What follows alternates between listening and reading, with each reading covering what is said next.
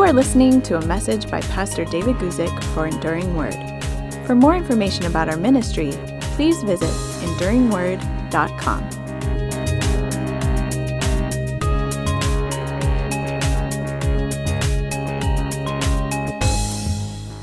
Okay, everybody.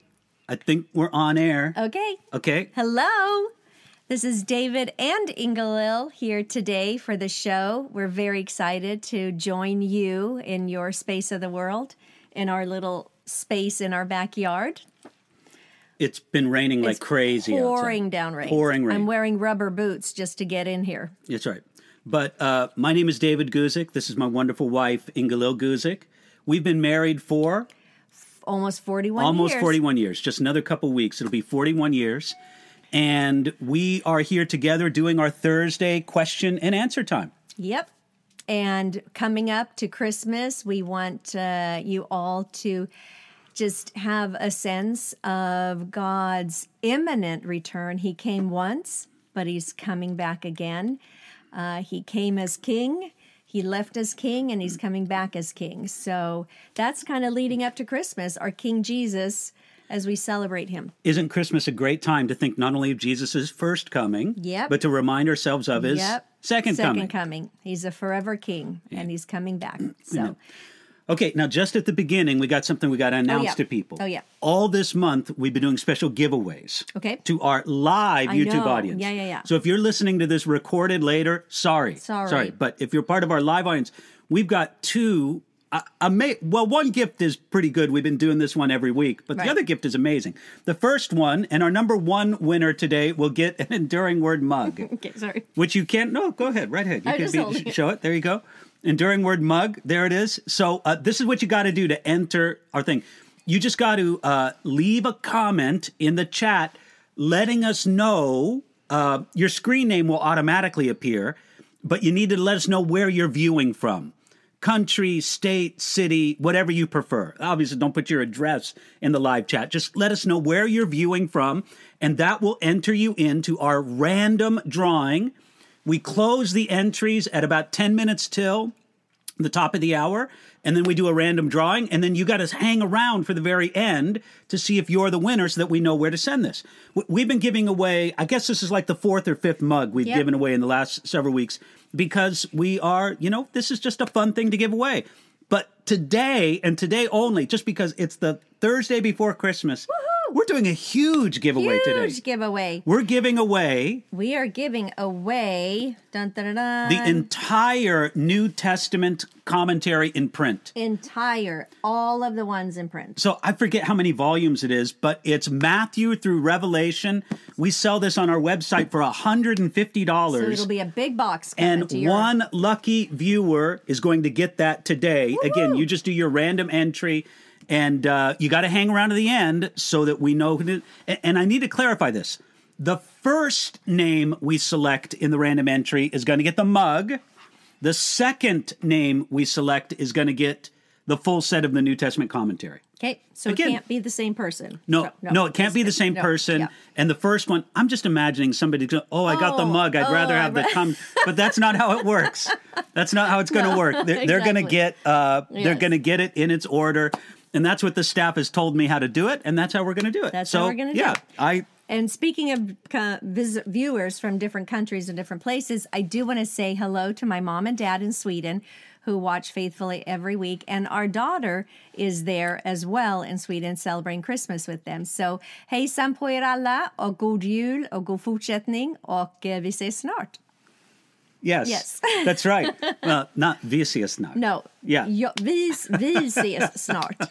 Yeah, that right. means I'll see you soon. That's right. Okay, so uh, what else do we have to talk about before we get into the question? Normally, on our question and answer time, uh, we begin with a lead question. Today, no lead question. We're going to go right into it with the questions that you have, and they will be forwarded to us by our moderator. So uh, when the moderator gets us going here with some questions, because we're not going to have any previews there, but we will get right to that. Um, here we go. Here's a question from Linda from the Quad Cities. Okay. Hello, David. Did the Magi go to Bethlehem or Nazareth? Good question. Good question. Would you like to take that one? Yes. Okay, from the record we have in the Gospel of Matthew, they went to Bethlehem. So apparently, this is how it worked out. Uh, Jesus was born in Bethlehem. Uh, of course, Joseph and Mary there, and they stayed uh, in this place. Some people say it was a cave. Some people say it was a place animals were kept. Maybe both. The wise men did not come. I would estimate for about an hour, uh, an hour, Hour. a, year, A year, an year. hour, Yeah. No, I was. I a was- year. Yeah. I think you have me all flustered. no, just yeah, I know. there. Just be- Anyway, the, the wise men did not come for about a year after Jesus was born, but Joseph and Mary were likely still in Bethlehem at that time. Then afterwards, they went to Egypt, uh, escaping Herod and his murderous rage. And then after that, they went to Nazareth. So they did not return to Nazareth until coming back from Egypt. Right. Uh, that that's really seems to be how it went there. Um, And can I do like a follow up on that? Is- Is, Absolutely. there, is there is there we don't have any evidence that they stayed in the manger the whole time. They must have gotten room. They must have had a, a place. To They could have got a more that whole- permanent Yeah, place to yeah, dwell. yeah. Absolutely. Yeah, Yeah. okay. We just don't know. So that, that's a good question, though. Yeah. Okay. Uh, next question comes from Leo. Martinez, and he says, Hello to you both from Oxnard, California, Calvary Chapel, Oxnard. I know the book of Enoch did not make it, make the canon of Scripture, but what value, if any, is there in reading it? I have a Catholic friend, in, friend interested in reading it. Book of Enoch. Beak, book of Enoch. Okay, I, I would just put it like this, Leo. Um, the Book of Enoch has some interest, has some some curiosity to it. It's fine to read it, but a person just has to read it understanding that it is not inspired scripture. Now, of course, the Book of Enoch is quoted in the short letter of Jude.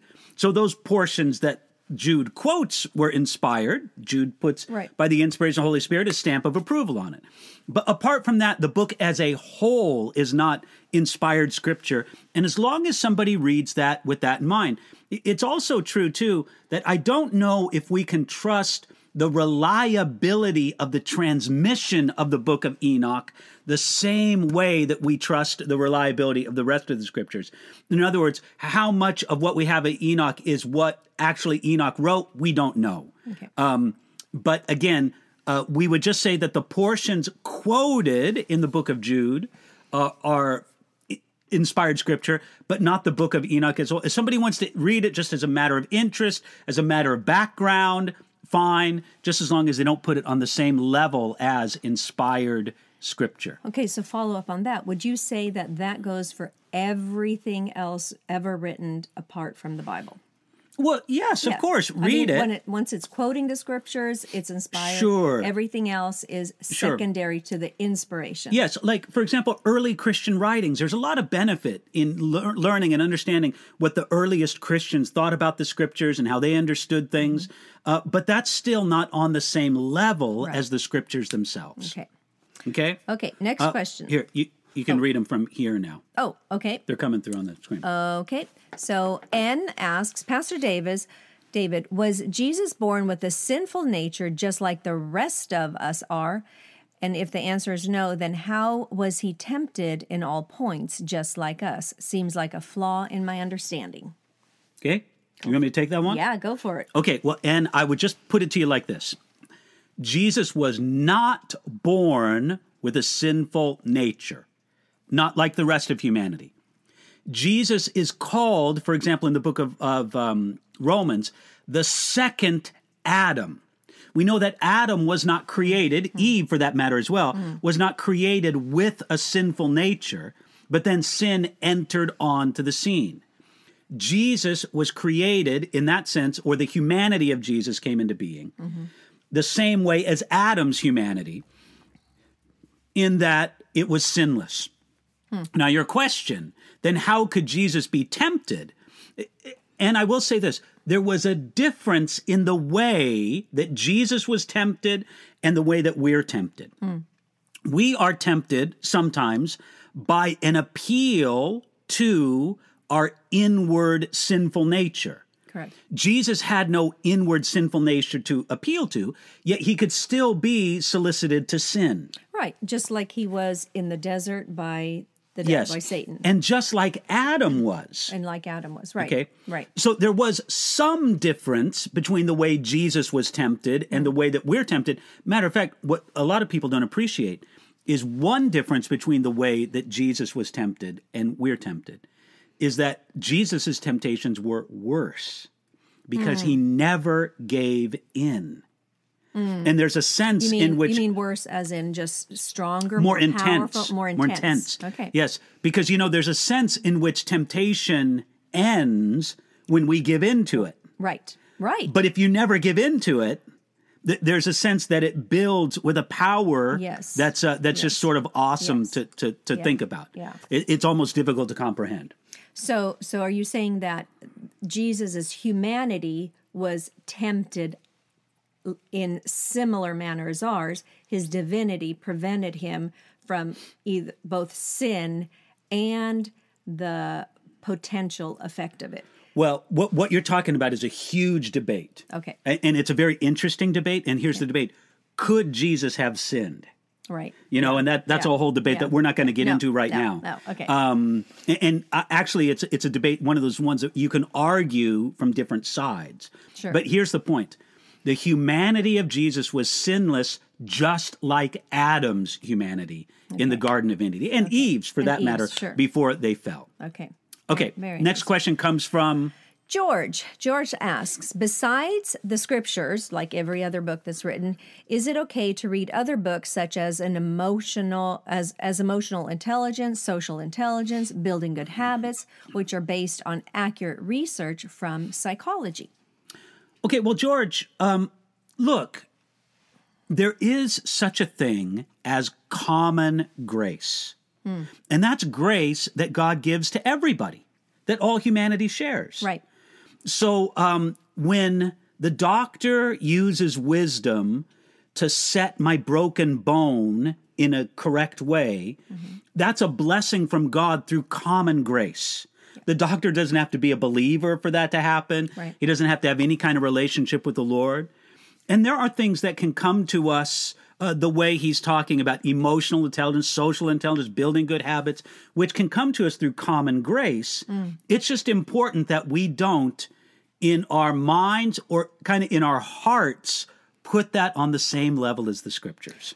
Right. And and having a filter of the word of God so that when you read these things, you will pick up pretty immediately if it aligns itself with the word's mm-hmm. basic principles because you know today and age it's it's so controversy about psychology and Christianity. Well, I believe that Christianity has deals with our psychology, deals with our our humanness, deals with our mind, deals with our emotions in the best way possible.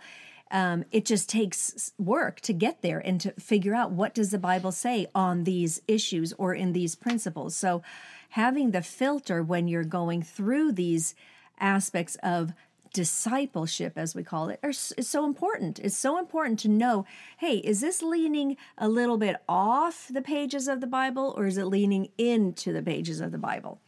You know, there's a phrase that Paul uses. I think it's in First or Second Timothy. I I should have chapter and verse memorized in this, but I don't. Uh, where he uses this phrase, "the pattern of sound words," and I really like that. I think that sound words, Yeah. um, real truth, has a pattern to it that we can kind of almost intuitively know when we are filled with our heart and our mind with the Scriptures and walking in the Spirit. Yeah.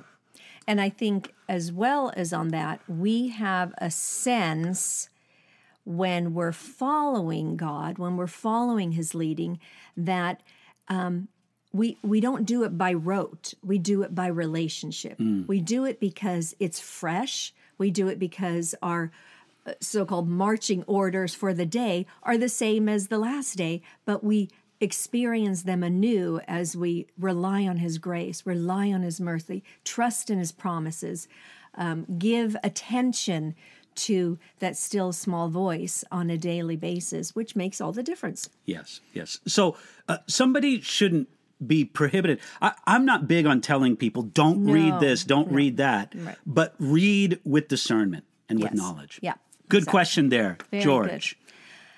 Alex asks, I have identified two women that I know who, for one reason or the other, seem to be great teachers of biblical wisdom. As a man, I, am I sinning when I seek their teaching? Okay, Alex. Uh, first of all, um, part of this is a thing of simple discernment because I, I think that what the scriptures teach is that women should not be in places of congregational authority in the in the scriptures. I think that's that's what the Bible teaches. I, I talk about this a lot on my YouTube channel. I have specific uh, video when I was teaching through First Timothy, talking about that passage in First Timothy chapter two. I also have a video on our YouTube channel where I speak to women pastors uh, because I know there are I get emails from women pastors who uh, use my commentary and they thank me for it. And I again, so I, I I speak to that. But here's what I would want you to know, Alex. Uh, I would say you you have to. Uh, I- I think it would be. It's not good. I would say for a person to put themselves under the teaching authority in a congregational setting. I don't want to give the impression that there's nothing that a man can learn from a woman uh, in a setting outside of that setting of congregational authority. And I'll just give you one example. Uh, there's a commentator that I've read many times, uh, probably two or three commentaries that she has in the Tyndale Old Testament commentary set. Uh, her name is Joyce Baldwin. And actually, I had to look it up because Joyce is sometimes a uh, name that's applied to men too, but Oh, oh, more commonly to Yeah, women, yeah, of course. yeah. And you know what? Joyce Baldwin's commentaries on the Old Testament, I think she's got one on 1st and 2nd Samuel, a couple other books. They're good. Yeah. I've benefited from them. Yeah. And I don't think that she was taking authority over me in that. Uh, not at all. It wasn't a congregational setting. And so um, I would just say, Alex, be discerning with it. Uh, understand this, but no, you you shouldn't live your life thinking that you can't be edified or that it's a sin for you to uh, receive something from a woman. Okay, so can I just clarify if I understand you right that if I am listening to somebody who, uh, a woman teacher, and I don't give myself to that particular authority, I mean, I'm listening to her, I'm uh, gaining insight from her. I'm not under his her teaching. I'm not going to her church. I'm not on a weekly basis. Oh, I got to listen to what she says because she's my spiritual authority, or or that. It's the the idea is what is my relationship to her projected authority or authority that she has assumed or the position that she has. Is it me or is it her that I'm concerned about? I- would say in this situation, that's a great question. I'd be more concerned about me. Okay. Am I submitting to that person's authority? Okay. As a, or are they just another voice that I'm listening to? Gotcha. Gotcha. That, that's that's but that, yeah. that's a great way to put it. yeah. Man, see, see what a benefit it is. Okay. Maybe you should do this every week. No. Okay. okay. All right. So this um Okay, wait. This is kind of a long question. Yep. Before we do the long question, let's Yep. give our people a reminder. yes. Giveaway today. We got two giveaways. The first one is an Enduring Word coffee mug. So enter your name in. Uh, just you got to leave a comment and let us know where you're listening from, uh, country, state, city, whatever like that. They need to see the Enduring Word. I mark did. that. I Okay, had good. it, yeah. Okay, so that's something that we're giving away today. That's for winner number one. Our first random drawing. Second random drawing Is, is a collection of the entire New, Testament, Testament commentary in, in print. print. Because it's available online for free. Yeah, it's the same thing online. Same thing It's- online. Same thing online. Yeah, but but some people prefer it in print. This has pages. yeah, and so that's just two volumes, but the whole thing is like I don't know, twelve volumes. Yeah, like- covers. Matthew through Revelation. That's going to be for our second name that we randomly draw, And uh, but you've got to enter, and you got to hang around to the end. Yep. Because if you don't hang around from the end, we can't notify you that you're the winner, and you can't give us your postal address, so we don't know where to send anything. Okay. Okay. Yep. Is that good? Yep. Very good. All right. Uh, do you want me to read this question, or are you going to read this question? Um, I've been looking at it. I'm trying to find for the exact look for the exact question. Um, let me just start towards the end. Uh, this is uh, a woman asking, and she says that uh, Okay, this is from Nicole, from our TWR 360 Yes. audience. God bless you. Welcome to our TWR 360 Merry audience. Uh, she's asking if a pastor should also function as a counselor. right. My question is on the importance of biblical accountability and the role of the pastor and the church. Okay. And to sort of summarize the question, um, they've been looking for help and accountability in their walk with the Lord, a lot of difficult trials, um, attending a small Bible teaching church, hoping that the pastor would be willing to uh, be accountable for us, to hold them accountable. Oh, yeah. But strangely, it seems to be an avoided subject. Um, we want to walk in the way, facing a lot of spiritual, Spiritual battles. Um, husband doesn't have anybody. Okay, it, it looks like. Okay, Nicole, let let me just speak to you here directly. Um, look, ideally, in a church, there's a pastor, an elder, a wise, mature believer that can help us in our walk with the Lord, that can disciple us, that can hold us accountable where we request it and where it's necessary. Um, if this isn't the situation at your church, I- I'm sorry, because really, ideally, that's where we find that. Sure. We find it in in a in a local church. Yeah. And I can't explain why it is that your pastor doesn't seem to be doing this. I mean, I could think of a dozen reasons. Some of the reasons are kind of innocent. Some of the reasons could be kind of bad. I, I just don't know. But but I will say this: um, if I were you, what you're looking for is good. Someone, so to speak, to disciple you or your husband or the both of you. And in a relationship that would kind of hold you accountable and, and have a more personal, interactive tone. So, what, what you're looking for is good. And I would just say that if for whatever reason you haven't found it at your church family, then I would pray in faith that God would bring that person to you. into your life. It's Yes. not it's not necessarily a matter of, oh, I have to leave this church because the pastor doesn't want to counsel me. There could be many reasons why your pastor doesn't take on uh, situations where it's long-term counseling. I mean, so so many pastors nece- not necessarily have the time or the or the wherewithal and it might not be just how they're i mean but they can give biblical count go ahead Well, sure, and right. and and uh, Nicole, I, I do just want to add that. Look, it, it could be that behind the scenes, the reason why the pastor seems unwilling or unable to do this is because um, he's not the right one, you know, and and the Holy Spirit has somebody else. yeah yeah Uh, Not long ago, I, I heard in a conversation with a guy about how this is like 30 years ago. wow A, a guy came to me and was really asking for help with something. Mm. And he was relaying the story how I pretty much just brushed him off. Mm.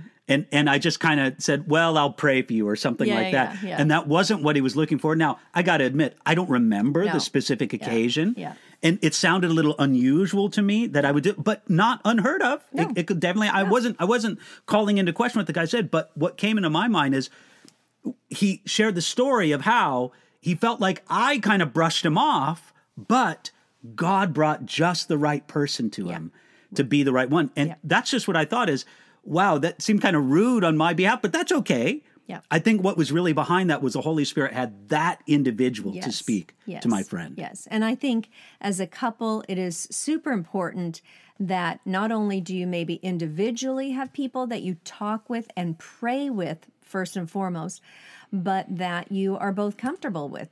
And and seeking the kind of counsel that you want for your marriage is key to discipleship in marriage.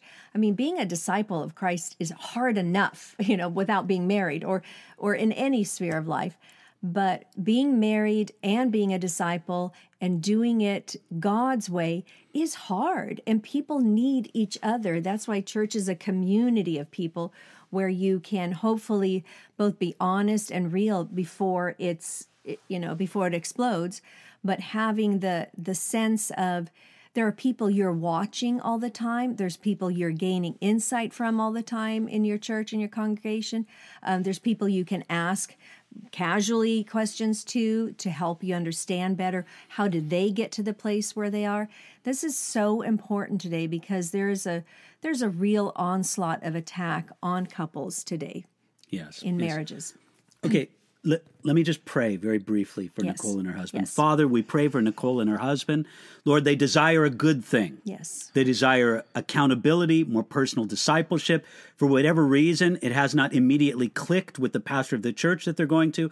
But Lord, we pray that you would bring to them just the right person or couple, whatever the, your perfect will would guide, uh, Lord, for them to be discipled, for them to be uh, held accountable in the right way before you. Uh, develop that, Lord, in them and give them this blessing in Jesus' name. amen amen Okay, next question comes from Daughter of the King. Okay, and it says Matthew 12, 36.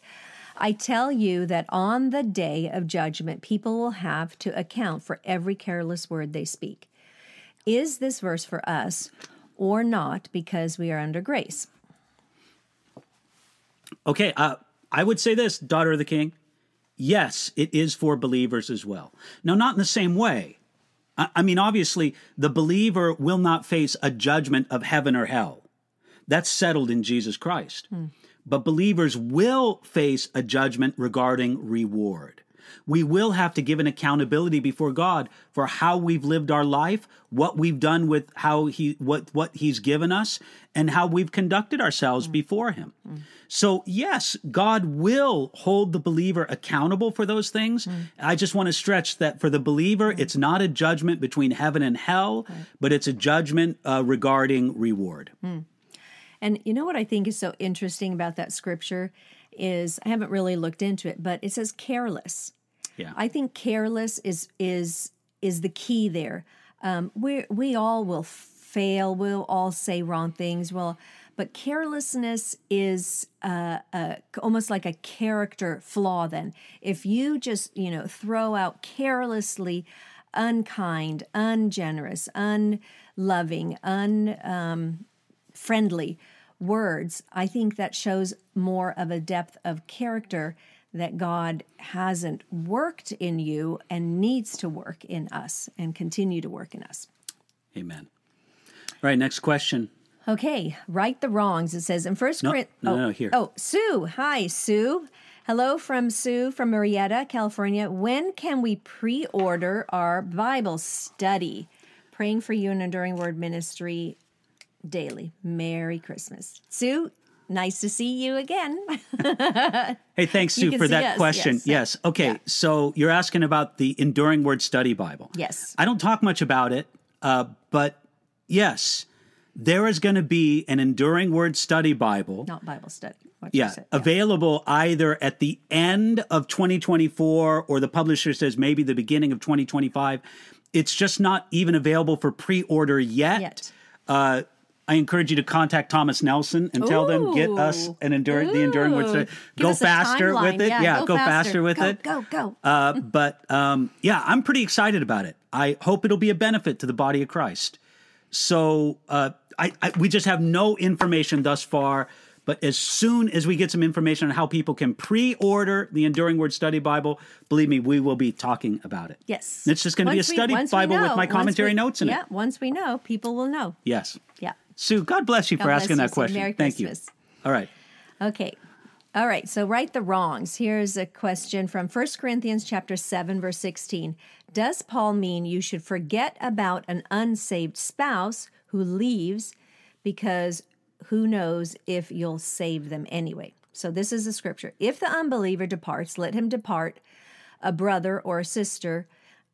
Let him depart. A brother or a sister is not under bondage in such cases, but God has called us to peace. For how do you know, O wife, whether you will save your husband, or how do you know, O husband, whether you will save your wife? Okay, right the wrongs. Um, you you kind of almost had the, the right thing. The first part of it you had dead on. This is what you need to understand: the kind of the situation going on in the Corinthian church that Paul was addressing. Uh, there were people coming to Christ. A husband would come to Christ, and his wife was not yet uh, a believer, or the other way around. A wife would come Yeah. uh, to Christ. The husband was not yet a believer. And they, they were kind of getting the feeling, they were getting the teaching that uh, it would be more spiritual if they left their unbelieving Right. husband or wife. They could be more pleasing to God. Let, let me leave my unbelieving husband or wife. I'll just walk unto the Lord. I'll do that. Paul says to them, no, no, no, no, no. Stay in your marriage. Now, if they leave you, that's another thing entirely. But if you can, as much as you are able to, you should stay in the marriage because you will have the opportunity that God may use you to save your husband, to save your wife, to uh, help bring salvation to them. So, really, that's kind of the whole situation there. Um, they, they were thinking it would be more spiritual if they left their unbelieving spouse. And Paul tells them, no, as much as is, is up to you, stay in the marriage because God could use you in that marriage. That's awesome. Yep. Yep. Good. Good. All right. So Margaret asks, according to Matthew 11 11, how is John the Baptist greatest by of all by Jesus' words?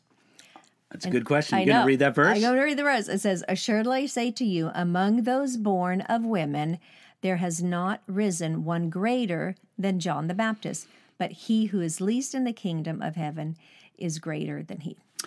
Okay, Margaret, here's the main way. There may be other aspects to this. Here's the main way that I think Jesus meant that John the Baptist was the greatest of all. Because all the other Old Testament prophets, and in some ways you could say that John the Baptist was the last prophet of the Old Testament, the last prophet of the Old dispensation. Okay. All those prophets had the message the Messiah is coming.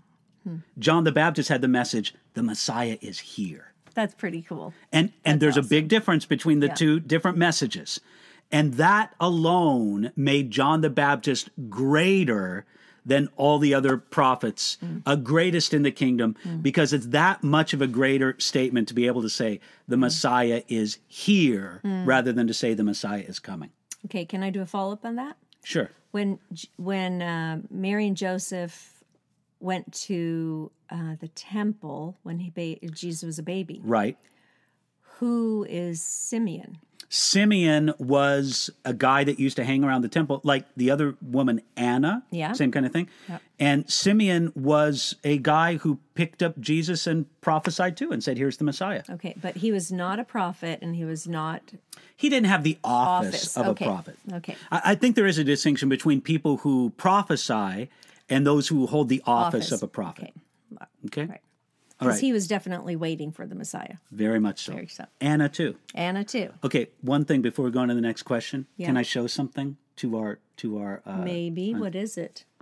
this is a you- surprise, isn't it? Uh oh. Yes. Yeah, this is like once a year. I can Oh. show everybody this. That's awesome. It's yeah. our it's our Martin Luther, Luther. Nutcracker. Nutcracker. Barbara gave this to me yes. several years ago. Yes. Yes. A- Thank you for that, Barbara. I want to show everybody the Martin Luther Nutcracker. I know. Here he is holding some kind of document. And yes, there he the is. You put the nut right in there. There is. So, um, thank you, Barbara, for your kind gift many years ago. Merry and I don't know, Christmas, it's too big to put on the shelf behind me, so I just wanted you to show show everybody it. that. That's You're right. so funny. That's right. You just thought of that? No, I Oh, I made thought- sure okay, it was where I could reach it okay, before. Okay. Yeah. Okay. All right, moving right along. Um, we have from Daniel What are some of the ways you affirm whether or not your actions are in obedience to God's will? An example, serving on a missions trip or in a ministry role. You want to take that, or you want me to answer? Um. You want me to start? Why don't you start? Okay. Why don't you start? Okay, Daniel. Only because missions is so big in my know, life. I know. So, Okay. but go ahead. Daniel, um, you you list two different things examples. And i know you could mean more than these examples but i'm interested by the two different examples you gave in your question. Serving on a missions trip or a ministry role. To me there's two different kinds of guidance that go along with that.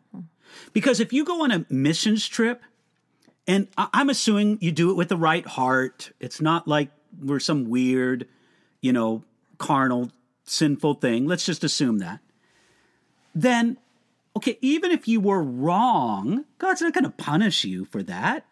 You're, you're doing a good thing.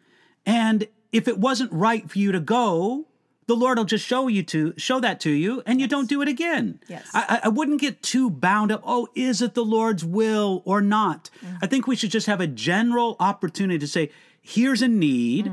I can meet that need. Um, I don't have to, you know, be irresponsible to meet Right. that need. Right. I, I'm going to put myself forward to do it. And again, if it isn't right for you, you you'll find out, and God will guide you. Now, Right. to me, that's different Than than taking a ministry, role. Yeah. To take a ministry role, I think you should have a sense of calling from God. Uh, and until you do have a sense of calling, you should make it very temporary or provisional that hmm. you're going to do it hmm. until you really have a sense no i know the lord is calling me to do this to hmm. really enter into a ministry role. Uh, so those are i, I kind of make a distinction between like immediate needs and ministry roles. Right. um, i- if if you were to come into church some Sunday, you or I, and they say, "Oh, they really need help in the children's ministry," Right. we would say, "Okay, we'll help." Yeah. Okay, but to take on the role of like leading a regular class, Right. we would want some confirmation Yeah. from the Spirit Yeah. uh, to to do that. Yeah, and I and I think a good way to uh, to maybe even look at this, um, how it's presented to us in the Bible, where um, Jesus gave us all kind of a commission: go, go and preach the gospel, whether that be through your life, through shining your light, or actually preaching and delivering the word of God, sharing the word, sharing your testimony, giving people opportunity to come to faith. Um, he's already told us to go. I think it's more we need a, maybe a specific direction. Oh, maybe like you just said, this is not the time for me to go. Um, from somebody who invites people to go on missions trips that I plan. Um, this is my mentality. I cast the nets wide because I don't know who is going to say, yes, this is my time to go. So having that on the missions thing, but also remember when Paul was hindered by the Spirit from going somewhere. That's right. You know, this is a clear direction. And I think as we seek the Lord, He gives us clear direction. Sometimes you and I have even said, hey, um, you know, when you come when you come to a door, it either says push or pull. Mm-hmm. You know, sometimes pulling the door, you know, in your direction can have some resistance or be a little bit difficult. Doesn't mean you shouldn't pull. Sometimes when you come to a door, it says push and it goes so easy. So all of it has to do with the leading of the Spirit and being in tune in your own life. What is God doing next? How is He moving next in my life? Will this be a blessing to those I will serve with and serve under? Or should I hold back right now because now is not a good time? Excellent. Oh, thank you. Okay, look, uh, we got to give one more announcement of our giveaway because in about 10 minutes we're going to Oh, close entries. okay. So, do you want to tell everybody? Okay, so we are going to give away two items today. The first item is this beautiful uh, light uh, cream color with a cork bottom, enduring word coffee mug. It's kind of a big. It could be for soup or tea or hot chocolate or coffee. so Okay, anyway, okay. So, what do people have to do? People have to say where the, they give their name and where they're from. and this is for our live viewers Live only. viewers only. If If, you're you watching watch this later, recording, sorry, sorry. no giveaway for you. And they also have to hang around till the They end. have to hang around to where we where we spin the number names. I don't know how they do the I random drum, but they do it. some- Okay, that's prize number one. What's prize, number two? Prize number two is a whole printed set of the New Testament commentary. So um, you'll get a big box. Who wrote that Bible commentary? You did. it's free online, but there also Absolutely. has papers. and this will be the second name that we draw. So, first name is for the mug, second name we draw is for the whole set of New Testament commentary. And to enter, you just have to leave a comment in the live chat letting us know where you're viewing And from. then your name gets put into Into the uh, random in drawing. the random draw. Yeah. Okay. Annie uh, does the random drawing. Annie does. Yeah. Hi, Annie. That's awesome. Thank you, Annie, for supplying us with those names later. Okay.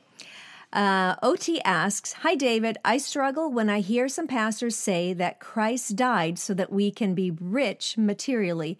It seems to me that God enabled, enabled even Old Testament patriarchs to be wealthy. Is this teaching accurate? Jesus Christ did not die on the cross to make us rich materially. That wasn't the purpose of his great mission. Now, let me say, and I think you're right in pointing this out, Odie, that um, God certainly blesses some of his people, uh, more than a few, with great resources. And ideally, what God does that for is so that they can be a channel of those resources to other people, Sure. to the work of his kingdom, to people in need Blessing. but yeah, to, to bless others. Uh, but God, it's true that there are several people in the Old Testament and in the New Testament who were very wealthy, well off followers of God in the Old Testament, of Jesus Christ in the New Testament. Hmm. But to say that that's why Jesus died on the cross, hmm. Hmm. that just doesn't sit right.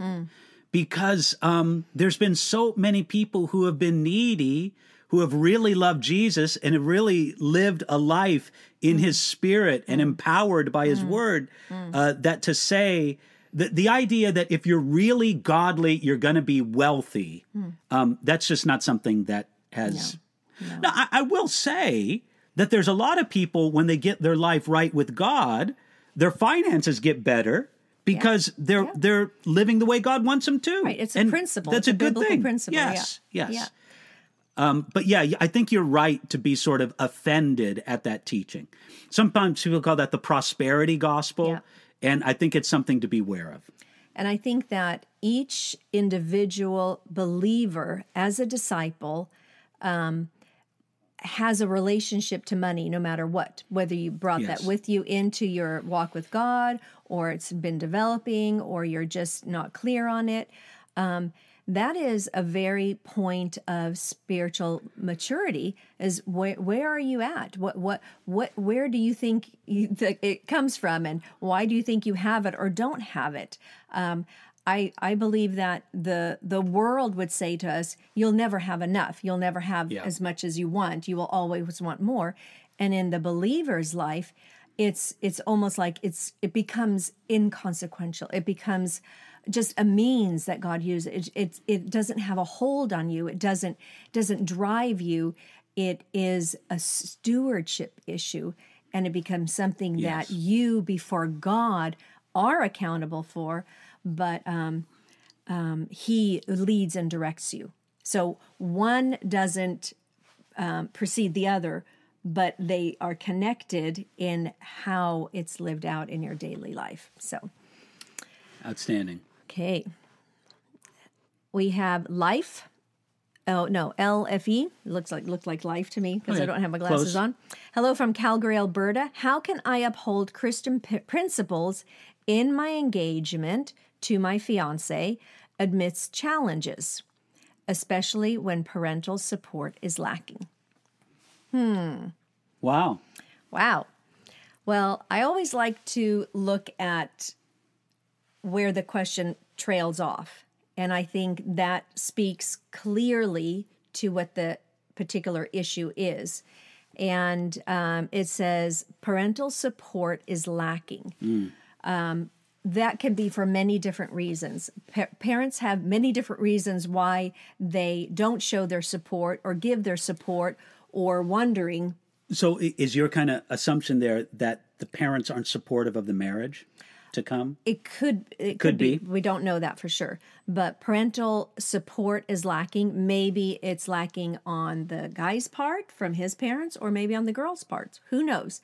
But um, I, we always say um, that having parental support is key it's not always the most important end goal. It is it is a it is something you strive for, it's something that you look to. Parents have an innate way of communicating what they are concerned about and that's so important to listen to. Just listen to it. Have have the respect and honor to listen to the parental guidance. Um, if you are you know over 18 or whatever it is in your country um, you have the freedom of choice like everybody else does. But living without parental support is huge so it might mean that you take some extra time to um, incur that. Do, do, you think in whatever congregation they're involved in that maybe they can get an older couple that can help them? I think that's excellent, yeah. excellent advice. Yeah. I think I think charging ahead as a young person might seem like, oh, that's the only thing we should do or could do or is best for us to do. But you don't live on an isolated island. You live in community and you live with each other's families and you live with having to, like you said, um, um, uh, amidst challenges, normal challenges, and then family challenges. That's going to be with you your whole entire life. So maybe find a couple that you really respect their marriage, marriage. a godly, older Christian couple, and just say, can you help us? Can you walk yeah. us through some of these things yeah. in our engagement? We want to honor the Lord in it. Yeah, that's huge. Very good. huge. Good. Okay. Very good. All right, we're back to the rewards part. Uh, and it says, Grandma to Jay, um, are the rewards in heaven different for each person, and what are these rewards? Is this your question? No, because you I, you are a grandma to Jay. I am a grandma to Jay, but yeah, it's not mine. Yes. Okay, all right. I'm all right. far more to Jay. Okay. all right. Uh, are there rewards in heaven different for each person? What are these rewards? Mm. Okay, Grandma, this is a very interesting question because the scriptures don't really tell us. Uh, people talk about a crown because the scriptures talk about a crown that's given to the believer. Um, but then we also have the image in the book of Revelation of, of uh, believers, or at least the 24 elders, casting their crowns before the Lord. So, you know, some people say, well, we're given crowns, but we cast, cast them before the Lord. Um, th- there's that kind of idea. But I, I like the best way of understanding this is that the reward that a faithful believer receives in heaven is the more faithful we were, the more honoring to God, the more better stewards we were of everything that God has given us, then the more capacity He gives us for relationship with Him, with enjoyment of Him in heaven. And it's a way to say this in heaven, everybody's cup will be full. Mm. But the reward is some people will have a bigger cup. Interesting. A yeah. great, now, yeah. I, I, can't see the Bible teaches that, but I think it's a, something that is makes that, sense to me. Like the principle of rewards is clear yes. in that um, the the we cannot expect as believers to all have the same opportunity. Right. But whatever opportunity we're given to steward has attached with it an evaluation of it. God doesn't hold us accountable for the opportunities we never had. Exactly. Yes. So, and He knows what He needs to do through us.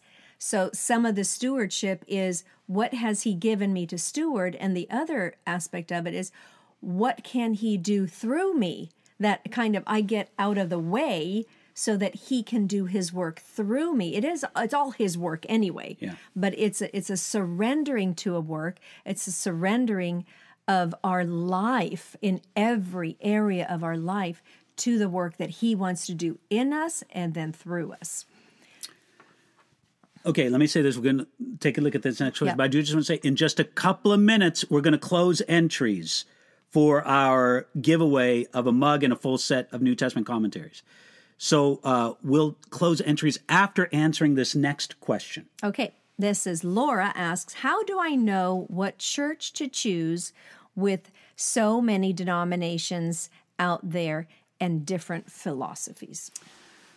Laura, that's a very good question. And I would say that for me, I, I would not be so concerned about the denominational identity of the church. Now, of course, there's some aberrant groups that claim the name of Christian. Church of Jesus Christ of Latter day Saints, Jehovah's Witnesses. Okay, of course, we're not even talking about them. But if you're just talking about normal Christian denominations, Baptist, uh, Assemblies of God, Foursquare, Presbyterian of many different kinds, uh, you know, on and on and on. Then I don't think that the specific denomination they belong to is so important. It's more that individual congregation. Number one, do they teach God's word and are they faithful to God's word? Uh, does it have a um, is it an atmosphere of love and honor to God? And so these are things that I think you want to check out. And uh, you're not going to find, I, I know everybody says this, and they say it because it's true. You're not going to find a perfect church. Even the pastor of the church has things that he wishes was different about his church. So you're not going to find a perfect church, but ideally, you'll find the best church in your area that you can practic you can, you can practically attend. I mean, just distance wise and everything. Mm. And one of the first things to look for is how do they look at the Bible, God's word? Mm. Um, do they really preach Jesus from the Bible? Mm. Do they honor God's word? Um, or is it just kind of a, you know, sometimes I get a little frustrated with churches that just kind of seem like the pastor's not a proclaimer of God's truth and a proclaimer of Jesus. It's kind of like, uh, hey, I'm your life coach. Right.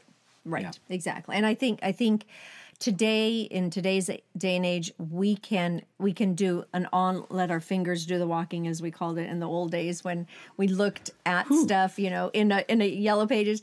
But we can let our fingers do the walking online. You can We- check out online, can- yeah. you can you can check out the teaching. I wouldn't replace that for going and saying oh just what i hear and see uh, from my little screen is uh, totally accurate because there's a big sense of the presence of God and and Him working and the communication you have with other people coming in and out. But that can be a good start. That's a good start.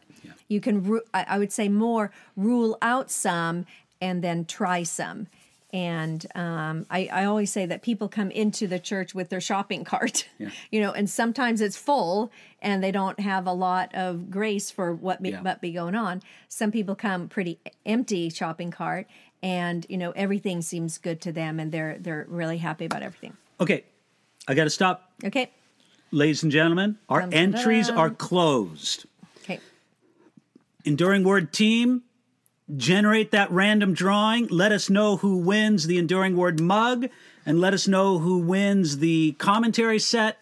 Uh, hang around if you've entered in today's um, uh, drawing, and uh, you just need to hang around so that we can contact you in the live chat, and we'll read your screen name over here. But uh, that's it for uh, for the entries. It's cut off. The Entries are done. Right. Okay. Right. All right. Okay. Um, while we're waiting Yep. to get news back and maybe waiting for our lightning round, Do, do, do, do, do you want to say anything? You want to wish our our I viewers- do. Let me, on behalf of both of us, um, from our family to your family, or to from our lives and hearts to your heart, uh, a very Merry Christmas centered on uh, Jesus coming to uh, earth.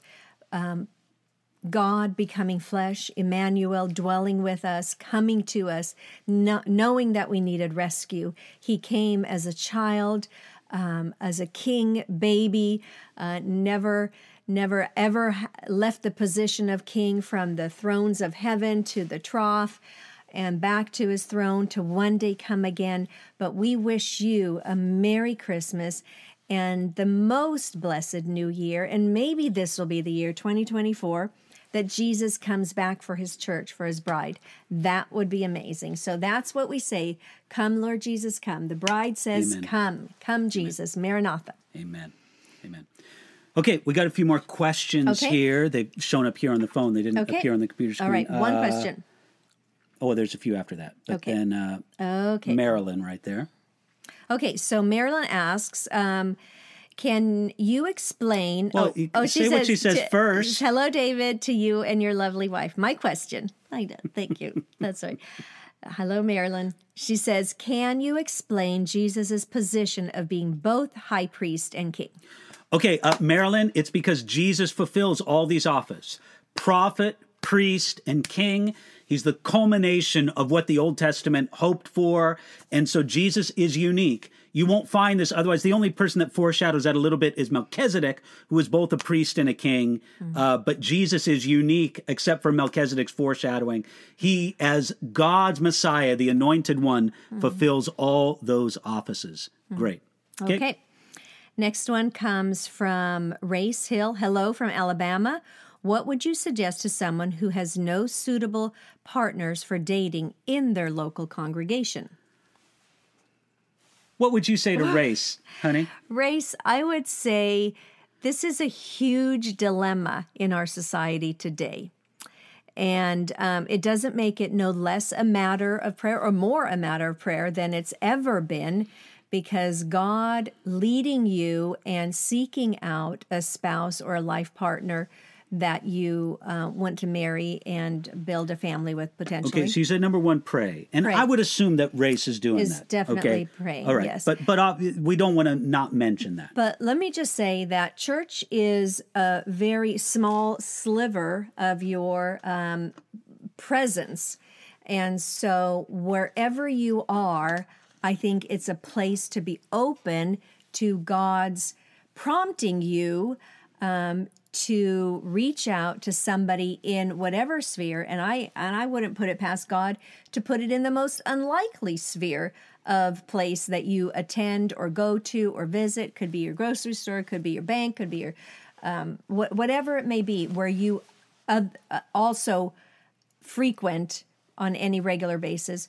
Or I think sometimes the best thing that you can do is get involved in your community. There are women in your community that are involved in uh, nonprofit organizations, blessing places where you can uh, get involved. I think giving God more opportunity than just church is a great place for Him to lead you to somebody. Under certain circumstances, are you okay with people using online ways I to think meet people? so. Absolutely. I think having a discernment, I always suggest if you're going to do the online, do it with a trusted friend because alone in your mind and your head and your heart, you might not have the best discernment on all Mm-hmm. things.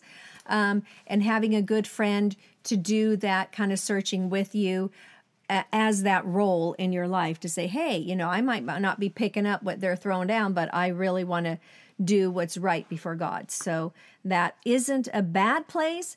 It's just a place where you don't have an immediate um, connection other than um, verbal. Yeah. Yeah. Okay. 'Kay. Next question. Next question is from NorCal Gospel. Are there seven dispensations in the Bible? NorCal, you're asking me, I don't know. so I'm going to give you my no. okay. I do not believe in the classical dispensational system that looks for seven rigid dispensations in the Bible. I just don't see it that way. Um, if you want to talk about dispensations, I think there's Old Covenant and New Covenant. That's about it. Okay. Okay, we're going to have to go fast here. Okay, well, last one Juan. is Juan Carlos says, What is your advice on me attending two different local churches? One holds their uh, service in the morning, and the second church is in the afternoon. Is this okay to do? Are there any downsides to this? Look, I think it's okay to do, but the the potential downside is to use this to avoid accountability. Oh, So I, I would say choose one of those churches to really be accountable at, hmm. and then if the other one you want to receive just extra feeding, extra hmm. fellowship, that's great. Hmm. But uh, the only problem I think with people um, attending more than one church is if they do it to avoid accountability. And I and I also think it's super important that one of those churches is a place where you serve other people. You know, in in in your giftings or in your callings or in just any way, whether that falls into place. Okay, it looks Okay. like we have a winner. We looks like that's our mug okay, winner we have our because m- this is the order. Okay. They've been notified in the but th- so you're just letting everybody know. I am letting everybody know that Jamie and well, Jamie, Jamie? won our Mug, Jamie won. Congratulations, congratulations. Jamie. Make sure you get your information to our moderator, Moderator. all that. And then who won the New Testament commentary? And we have somebody named Raymond. Raymond has won the whole set of New Testament commentary. Woohoo! That's our gift to you, Raymond. God bless you. Hope you enjoy it. That's a big gift. That's huge. That costs $150 online, and I don't even know how much for shipping. I, I have no idea. We're giving away big gifts here. It's a Merry Christmas. it is. Merry Christmas. God bless us, everyone. Tis the season to be giving. All right. Can we answer just a few more questions? Sure, let's do it. Okay. Um, congratulations uh, to our winners. Okay. Very Uh, excited. Raymond asked this question. I, So I guess this, it's is this lightning round? A, kind of. Okay. You want to ask the questions to me real quick, and then I'll see what we can do. Pastor David, I just want to tell you that I have found your commentaries I access on Blue Letter Bible profoundly useful in my study. Thank you, and may God continue to bless your ministry. Well, thank you. That's not a question, but thank you very much for that, Raymond. People can find my commentary on Blue Letter Bible and on our own website, enduringword.com, and the Enduring Word app, which you can get absolutely free for your iPhone or Android. On Yeah. this thing. Next question. Okay, Rollins, Rollin with seven. My son asked me last night what the Bible, that the Bible has been translated so many times. How does he know it's true? I didn't know how to answer him. Oh, Roland, yes, it is true that the Bible is the most translated book in the world. And I'm afraid you could just do a quick Google search to find out how many languages the Bible has been translated in, but it's far more than any other book in the world. It is the world's most translated book. And God bless those who are working so hard to get the Bible translated into the more obscure languages in the world. Hmm. Okay. Gretchen Meyer says, Where does one draw the line in serving alongside churches for community outreach who have differing doctrine? What are the deal breakers for yoking up with another ministry? Gretchen, to me, a big part of it is what you're doing together. If you're just doing good in the name of Jesus, I would have a broader acceptance of groups that I don't think maybe are so healthy churches or such. Okay, so what would you what would be the drawing line? Feeding the poor. No, but what would be you're saying, oh, I can't align myself with that group. Uh, well, it would depend on what I'm doing with them. Oh, And okay. so and so uh, to do kind of ministry event together, like a common worship service, an evangelistic thing, Hmm. something that was actually proclaiming the word. I would want to be more. I would be more. Um, uh, I would require more in alignment okay, with okay. that. Right. So if somebody's doing a food drive, but it's the I don't know um, Yeah. Methodist Church, I don't know whatever, and you just feel like, well, I don't agree with all of their doctrinal beliefs in their churches, but it's what I can do, and I Yeah, but do we're feeding the poor together, and that's Yeah. a good thing. okay. All right. Stacy Del Rio says, "Do we see prophets in the New Testament?" Well, certainly there are people called prophets in the New Testament. Um, so, I mean, just a quick answer question yes, there are people who are called prophets. You could argue that the office of prophet is somewhat different in the Old Testament than the New Testament, but there's no denying that there are individuals, Agabus, the daughters of Philip. Um, Paul mentions this in Ephesians 4, the ministry of prophets. So, um, I think that it's sort of something filled with potential danger in the church today, because in the church today, if anybody gives or receives the title of prophet, things get weird. It just is. Yep. So, Or if they're self-proclaimed Yes, prophets, it's even also, worse. Also weird. Okay. Last question. Um, it's kind of a follow-up to what we talked about before. Is it true? Is it true? Our judgment before Christ, uh, in in the judgment, will encompass our whole life, or just the life we lived after coming to Christ? I like that one. it's a good question. Very good. Okay, I would say, let's see if you would agree. problem. I would say that the judgment as believers will only concern our life as believers. Yep. That everything is wiped away before the cross. I agree. Yeah? Woohoo! Good? We are Agreement in on agreement. that? Yep. All right. Yep. And good thing that that is a good thing. That Hallelujah. yes. That's it for today. Yeah, Inga-Lill. what a wonderful time we had. It's been you. awfully fun. Thanks for joining me. Yes. Okay, so we do want to wish everybody a very Merry, Merry Christmas, Christmas. the best of New Year's. Um, and we want to thank our moderator today. Yes, our work. nameless moderator. And, we want to thank Annie for helping out with that. And I don't know if Andrea is And doing anything, Andrea's but whatever something. she's doing. Anyway, our team is great. Yes. We love you guys. And um, hey, we appreciate if you pray for Enduring Word. Pray for our work. Pray just that God continues to bless and gives us open doors to do the ministry that God's called us to do to make Bible resources available absolutely free and even on our website and on our app ad free uh, just because we um, we're paid ad free uh, just because we want to get those resources out to people so thank you Amen. you want to say goodbye to everybody Goodbye, everybody. God bless you. Hej då, morsan, farsan. You've been listening to a message by Pastor David Guzik for Enduring Word. For more information about our ministry and how to grow in your relationship with Jesus, please visit enduringword.com.